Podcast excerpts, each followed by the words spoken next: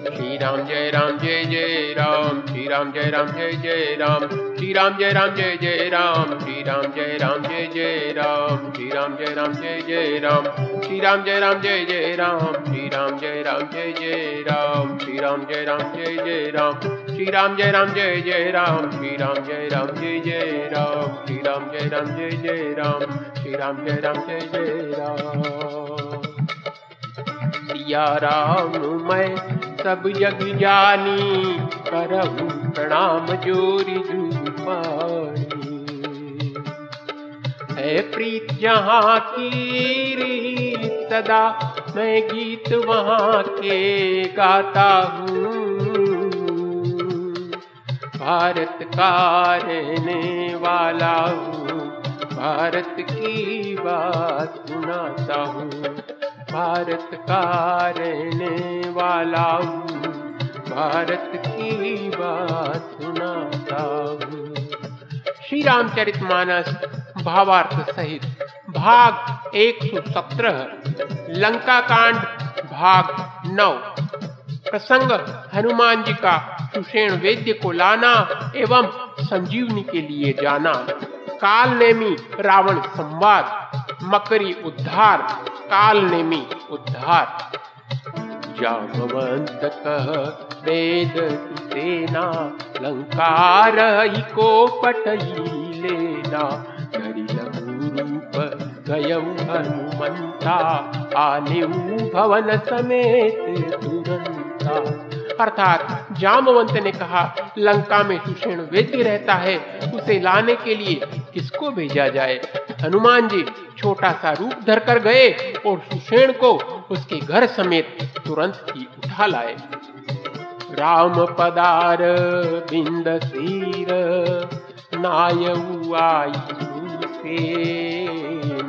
कहा नाम गिरी औषधि। जाऊ पवन सूतलेन अर्थात सुषेण ने आकर श्री राम जी के चरणार चरणारविंदों में सिर नवाया, उसने पर्वत और औषध का नाम बताया और कहा कि हे पवन पुत्र, औषधि लेने जाओ।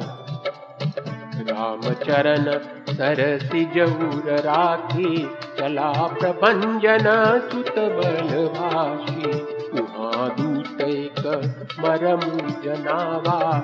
रावणु काल ने मी गृह अर्थात श्री राम जी के चरण कमलों को हृदय में रखकर, पवन पुत्र हनुमान जी, अपना बल बखान कर, अर्थात मैं अभी लिए आता हूँ, ऐसा कहकर चले।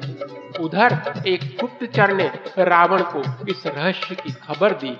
तब रावण काल नेमी के घर आया। दस मुख कहा मरम ते पुनि पुनि काल ने तीर धूना देखत तुमई नगरू जे तातु को रोकन पारा।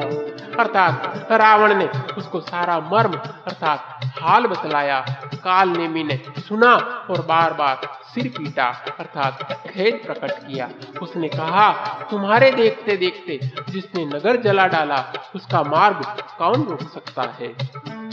रघुपति करु हित आपना, ठाड़हू नाथ मिषा जल्पना नील कंज तनु सुंदर श्यामा, हृदय राखुलोचन विराम अर्थात श्री रघुनाथ जी का भजन करके तुम अपना कल्याण करो। हे नाथ, झूठी बकवास छोड़ दो। नेत्रों को आनंद देने वाले नील कमल के समान सुंदर श्याम शरीर को अपने हृदय में रखो। मैं ते मोर मूढ़ता त्यागू, महामोहनी सी सूत जागू काल ब्याल कर बचई दोई सपने समर की जीती सोई। अर्थात मैं तू, अर्थात इसका भेदभाव और ममता रूपी मूर्ता को त्याग दो। महामोह, अर्थात अज्ञान रूपी रात्रि में सो रहे हो, सो जाग उठो। जो काल रूपी सर्प का भी भक्षक है, कहीं स्वप्न में भी वह रण में जीता जा सकता है। सुनि दस कंठरी तान अति तेहि मन कीन विचार। राम दूत कर मरो बरू, यह खल रतमल भार। अर्थात उसकी ये बातें सुनकर रावण बहुत ही क्रोधित हुआ। तब काल ने ने मन में विचार किया कि इसके हाथ से मरने की अपेक्षा श्री राम जी के दूध के हाथ से ही मरूं। तो अच्छा है, यह दुष्ट तो पाप समूह में रत है। अस कही चला रची मग माया सर मंदिर बर बाग बनाया। मारुत सुत देखा शुभ आत्म, मुनि मूजी जल पियो जाय।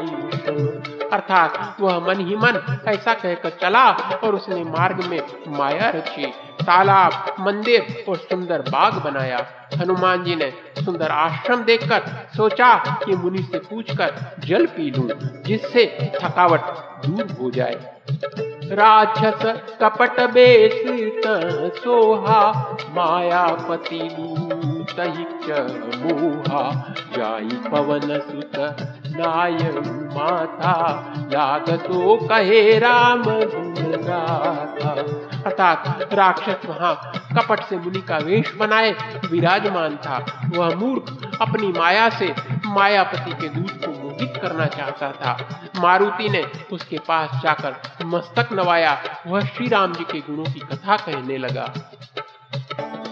महारन, रावण राम ही जिति हही राम न संशया मही यहाँ भय मैं देख भाई, ज्ञान दृष्टि बल मोहि अधिकाई। अर्थात वह बोला रावण और राम में महान युद्ध हो रहा है। राम जी जीतेंगे, इसमें संदेह नहीं है। हे भाई, मैं यहाँ रहता हुआ ही सब देख रहा हूँ। मुझे ज्ञान दृष्टि का बहुत बड़ा बल है। मागा जल ही दीन कमंडल, कह कपि नहीं अगाऊ थोड़े जल। सरम जन करी आतुर आवहु इच्छा देव ज्ञान जी पावहु। अर्थात हनुमान जी ने उससे जल मांगा तो उसने कमंडलू दे दिया। हनुमान जी ने कहा, थोड़े जल से मैं तृप्त नहीं होने का। तब वह बोला, तालाब में स्नान करके तुरंत लौट आओ मैं तुम्हें दीक्षा दूँ, जिससे तुम ज्ञान प्राप्त करो। तर पैटत कपी पद मकरी तब मारी सोदरी दिव्य तनु चली गगन चढ़ी जान। अर्थात तालाब में प्रवेश करते ही एक मगरी ने अकुला कर उसी समय हनुमान जी का पैर पकड़ लिया। हनुमान जी ने उसे मार डाला। तब वह दिव्य देह धारण करके विमान पर चढ़कर आकाश को चली कपितव दरस भयूनी पापा, मिटा तात मुनि बर कर न हो यह निशिचर घोरा मानव सत्य बचन कपि मोरा। अर्थात उसने कहा, हे वानर, मैं तुम्हारे दर्शन से पाप रहित हो गई। हे तात, श्रेष्ठ मुनि का शाप मिट गया। हे कपि, यह मुनि नहीं है, गौर निशाचर है। मेरा वचन सत्य मानो। अस कही गई अप छरा जबही निशिचर निकट गए कपि तबही कह कपि मुनि गुर दक्षिणा लेऊ पाछे हम ही मंत्र तुम दे अर्थात ऐसा कहकर जो ही वह अप्सरा गई क्यों ही हनुमान जी निशाचर के पास गए, हनुमान जी ने कहा, हे मुनि, पहले गुरु दक्षिणा ले लीजिए, पीछे आप मुझे मंत्र दीजिएगा। सिर लंगूर लपेटी पछारा, निज तनु प्रगट सिमरती बारा। राम राम कही, छाड़े सी प्राणा, सुनि मन हरसी चले हनुमाना।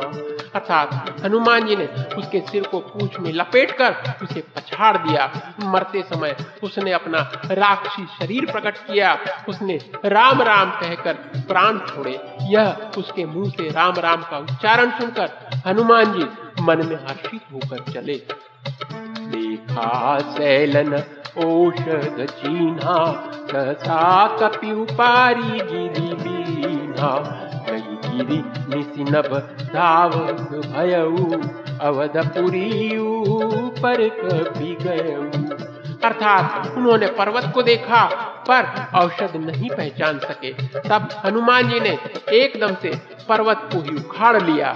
पर्वत लेकर हनुमान जी रात ही में आकाश मार्ग से दौड़ चले और अयोध्यापुरी के ऊपर पहुँच गए।